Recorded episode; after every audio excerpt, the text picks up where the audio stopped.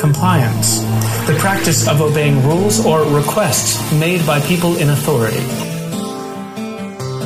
This is the Pharmacy Compliance Guide with Jeff Hedges.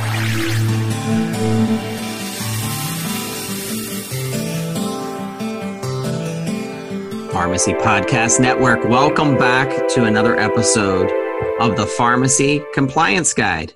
You know, every fall we hear the PBM sending out requests for attestations for fraud, waste, and abuse in HIPAA compliance. Why do they all keep asking for the same information? You know, when Medicare Part D came into plan, the pharmacy benefit managers were given the regulatory authority to manage the Medicare Part D program. Part of this program was ensuring pharmacies were properly trained, training their staff and had that proper training. It initially started with annual fraud and waste abuse training, OIG exclusion verifications, and HIPAA compliance training.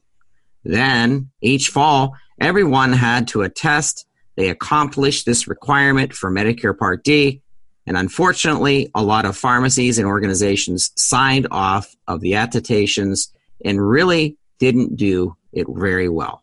And Todd, uh, that was uh, that was became an issue. Attestations is a legal statement where the individual or the pharmacy owner and or the pharmacist in charge was legally attesting that they were accomplishing the training and had no documentation to support their claim.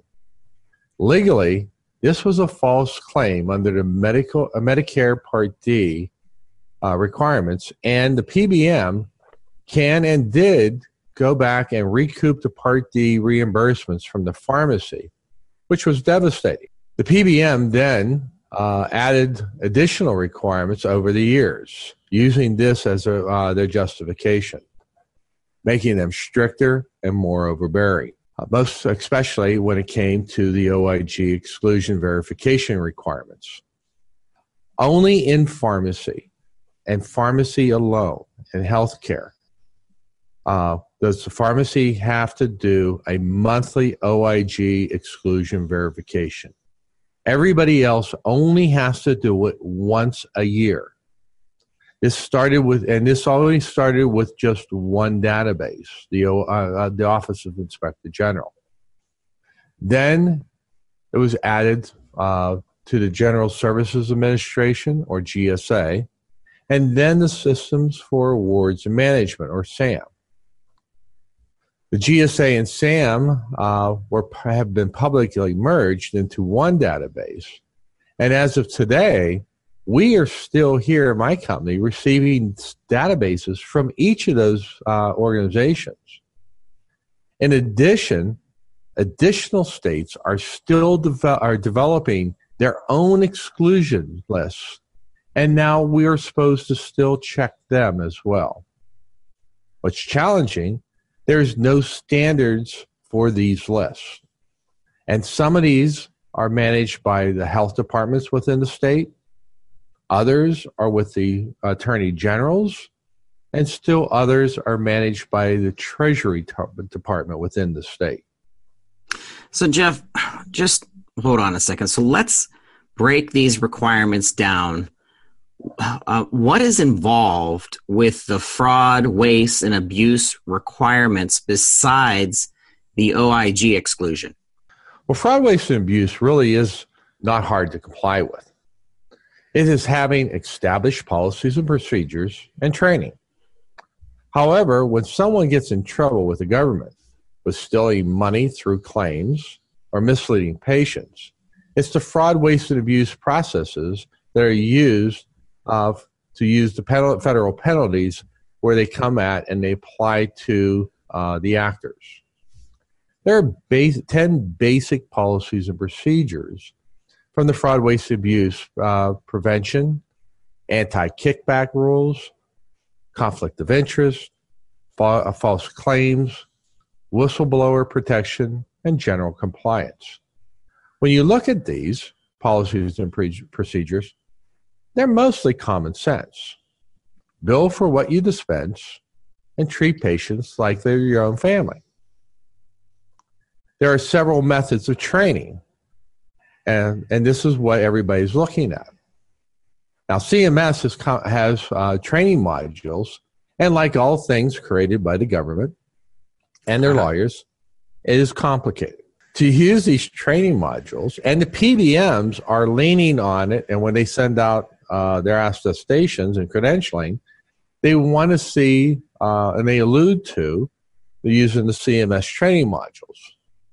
And with these modules, each employee at each pharmacy logs into the CMS training system. They establish their own unique username and password. Then they embark on a one hour online training session. And then they have online tests along the way. When the employee has completed all the training, he or she will have a CMS training certificate for fraud, waste, and abuse and general, with general compliance.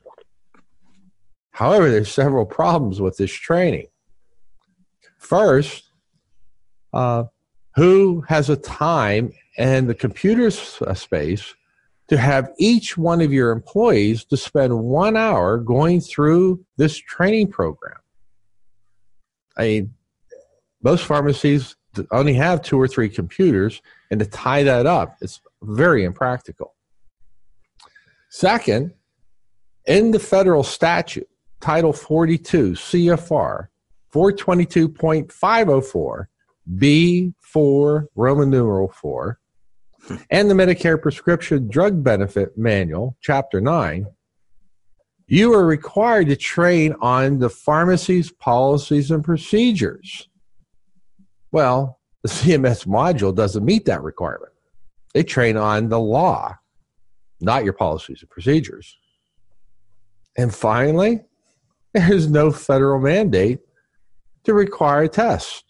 The other item is we cover the OIG, uh, the OIG GSA exclusion verification above.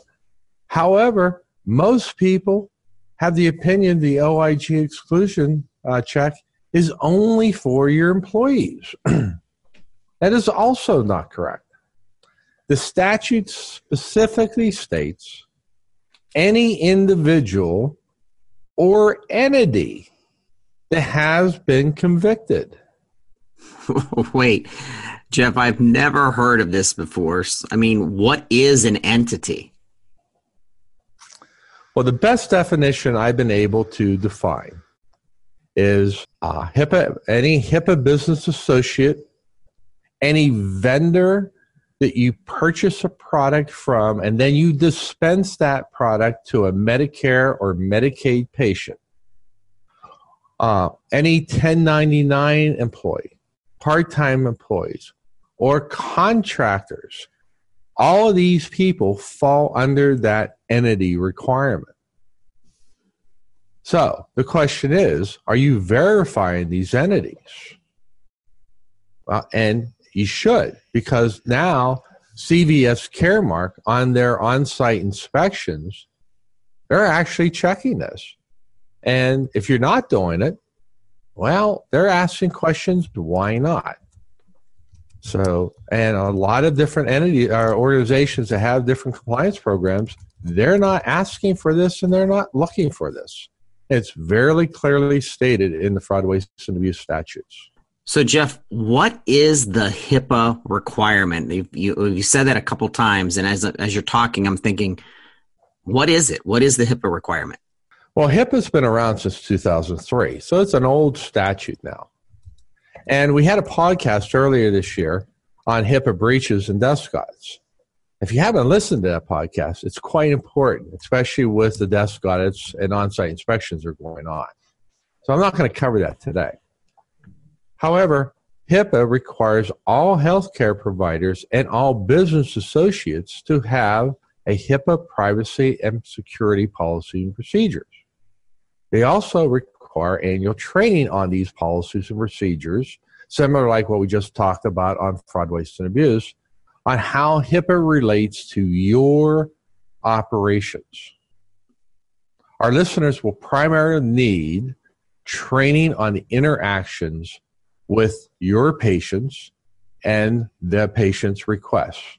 And handling uh, protected health information that uh, most importantly is what occurs when breaches occur. And again, the most three most important types of breaches that I see in a pharmacy is one, when your uh, clerks and techs give the wrong medication to the wrong patient and it leaves your property. Two, when your delivery vehicle is stolen. And three, when there is a robbery or burglary in your pharmacy and they take out either your server or your will call bit. Those are all the most common breaches, and you need to be aware how to handle them. You never want to cover them up.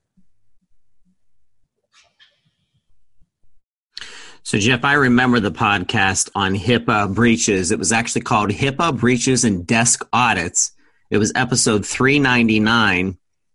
And I'm going to post that link so that if listeners haven't heard that podcast, which was really valuable, I'm going to put it in the show notes of today's podcast. So, in that show, you know, that was one of the one the most informative podcasts that I've ever listened to that we ever had for, through the pharmacy compliance guide. And if you don't do anything when they occur, it could lead to millions in fines. So I understand there was a new requirement added to this uh, attestations. So can you kind of go through that?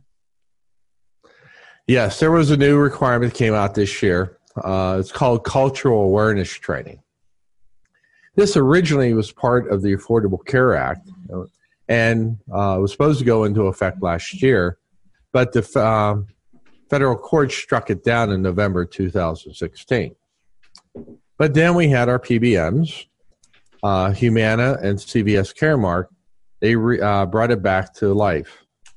And this training uh, is to ensure that the pharmacy and the staff understand the culture of your patients and the language skills if they can't uh, speak English. The biggest concern with this added requirement for computer uh, community independent pharmacies is that we all live in our communities. We know our communities.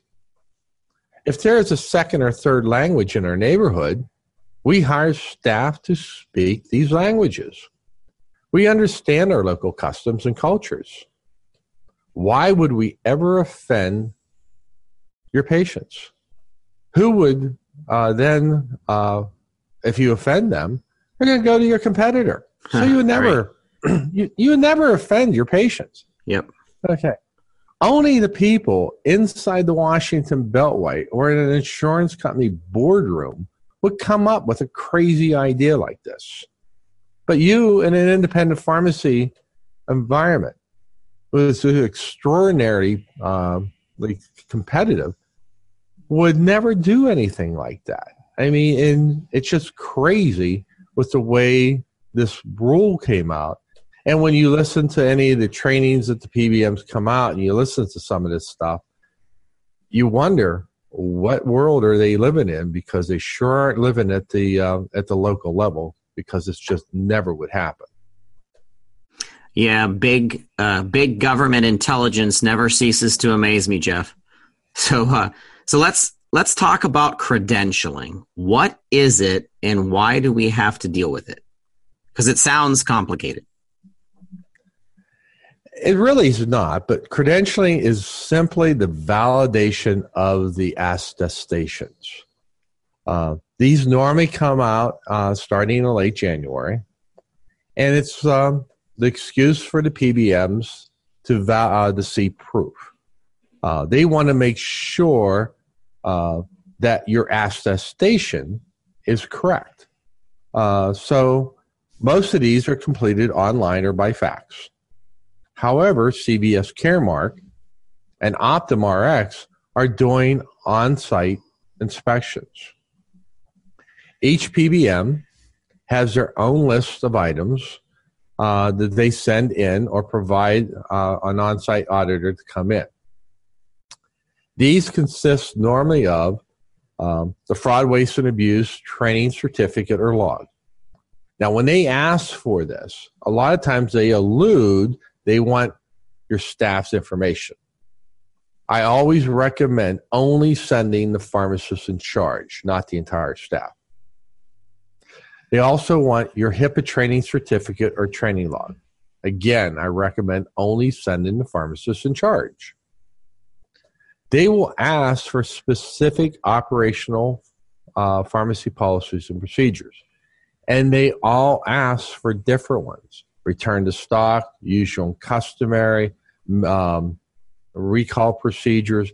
There's, um, when you put all the PBMs together, there's about 25 to uh, 35 policies and procedures combined that they're asking for. So the days of not having a pharmacy compliance policy and procedure manual uh, is pretty much gone. So you need to have that.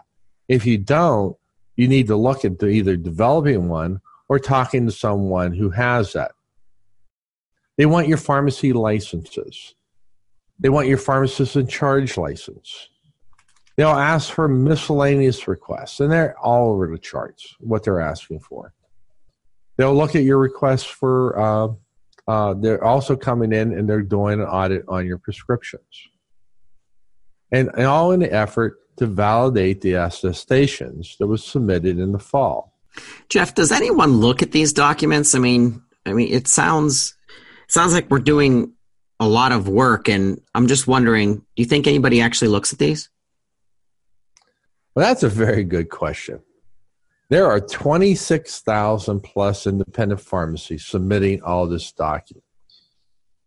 Just imagine the volume of documents. It's huge.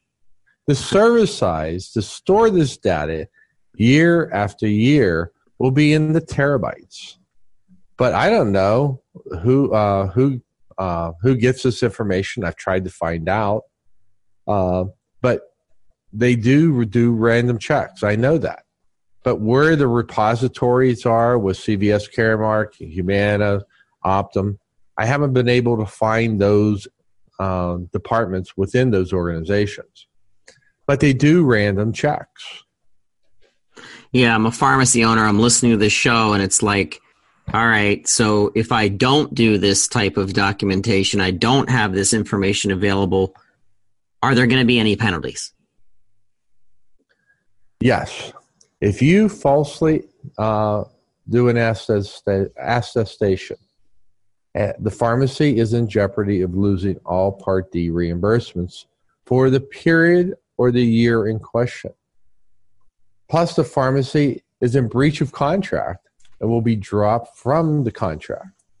And it really can't get much worse than that. Okay, what is this NCPDP credentialing about in August? I've I've heard about this. I didn't understand it, and I knew you were going to be the best person to ask about it. So, what is the NCPDP credentialing? This has been on my radar. I met with NCPDP in 2016 about this project, and then again at NCPA in Orlando this year. NCPDP has developed this platform to help pharmacies report only one time rather than multiple times to all the PBMs and everybody else uh, each year. This is a good concept, but there are challenges and concerns. First, the development was with chain pharmacies only, and no independents were involved. The reason was NCPDP had this massive test pool uh, with the same organizations Walgreens, Rite Aid, and CVS. It was logical from their perspective because there are more, uh, they could work with a large group and only talk to three organizations. And there are a lot more independents out there, and they all talk different languages and they all do everything different. And that's why we have independence. They're all different different test pools and different processes. The program works with the PBMs, but it doesn't talk to the PSAOs. And they're still requesting the same information. So even though you're reporting to uh, NCPDP in August, uh, all your PSAOs are still requesting the same information. And they can't get the information from NCPDP. They are looking at marrying up, but there's a lot of negotiations going on. And to my knowledge, as of this date, no one has actually signed up for this. Now, my major concern with NCPDP is they're sharing this information they're collecting with different organizations. They are updating your NPI information. Okay, that's a pretty good idea. So you don't have to worry about going in and updating your information to NPI. And a lot of folks forget about this and they don't do that. So it's good. But they're also sending the information to the National Supplier Clearinghouse. And this is my main concern. If the data you're submitting to NCPDP differs from your CMS 855S Medicare enrollment application, NSC's normal process is it will generate an error in their system. That error will cause the system to deactivate the pharmacy's PTAN number. Now, if you catch it right away, the pharmacy can reactivate the PTAN and there's no issue. However, if the pharmacy doesn't catch it right away, mainly because they're not reconciling the reimbursements on a weekly basis, and the P uh, and the P, PTAN is deactivated for a period of time, say uh, greater than 45 days, the pharmacy must go through the full reactivation process from scratch. Oh my lord! Which means you're going to which means you're going to have an on-site inspection. You're going to go through the whole nine yards. It's going to take about 60 days um, to get everything back online, and they'll retroactive your PTAN back to the date that was deactivated. However, if the pharmacy had an exempt status for their uh, accreditation and uh, and their uh, providing the DME POS products, they lose their exemption status. This has happened. I've already seen this happen. And what happens at this point, they have to go start at square one and they have to go through the five years of accreditation to get their uh, apply for their exemption status again. And, and it is it's devastating. It's very expensive, especially if you're only doing small items. And it's very hard to justify the expense right now. And when I talked to everybody about this, everybody said, We never knew this could happen. We never thought this could happen. And this can happen. And when the case that I, the first case that I saw this happen was from a, changing their hours of operation through the NCPDP's credentialing site and the PTAN number was de- uh, deactivated, and the pharmacy was not reconciling their uh, their EOBs, and they didn't catch that they weren't being reimbursed. And that was an extremely costly error because they then had to go back and start their accreditation process because their DME pro- program was very, very profitable to them, and they had to go back. Jeff, this sounds like a nightmare podcast uh, scenario. how how in the world can we prevent this from happening? Okay, first off, don't just give the uh, attestations and credentialing documents to anyone in your staff. Okay, you got to give it to one person. Okay, and that person needs to complete all these documents the same way every time. Keep copies uh, for yourself, and they have to be consistent. And always know what your CMS 855S Medicare enrollment application states. Have a copy of that. When you make a change to the NCPDP website, make sure you print that out and then make sure it matches your CMS 855S application. If it doesn't, submit an amended 855S application.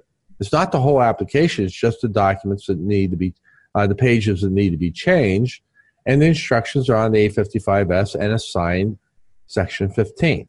It's not that hard, it only takes a couple minutes, but you have to be consistent with everything all the way through every time.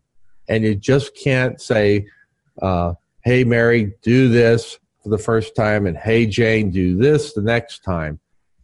These are not, these are critical documents, and you got to take time no matter how busy you are. And it's not that hard, but you got to be consistent. Jeff, is there anything else the pharmacy owners listening to the show need to be aware of for, for credentialing? Yes, there's one more important item. Okay, last year they started asking for the uh, through the credentialing, they started asking for continuous quality improvement certificates. These are required for Medicare Part D. It is going to be. Uh, we can look forward to 2018. These are going to be more important through the uh, credentialing documents. Every pharmacy is required to have a continuous quality improvement or CQI program. A CQI certificate is generated by an organization who is certifying that the pharmacy has a CQI program. Now, this is normally through a patient safety organization. Now, we talked last month on our last podcast about a patient safety organization, and our guest was the Alliance for Patient Medication Safety. We can see that the PBMs are looking at CQI certificates more closely.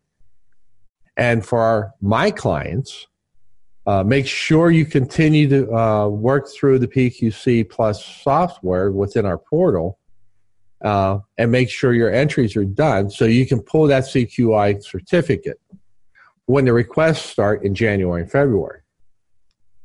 If you're not my client, okay, and I normally don't talk about my own programs during these podcasts, but if you're not sure that you have a CQI program or how to get your CQI certificate, this process is not a week or two quick fix program. This is an ongoing process. There are a number of items that are required to be completed. Listen to the podcast that we did last month on uh, patient safety. There are not a lot of organizations talking about these subjects, especially on CQI programs and certificates. Okay.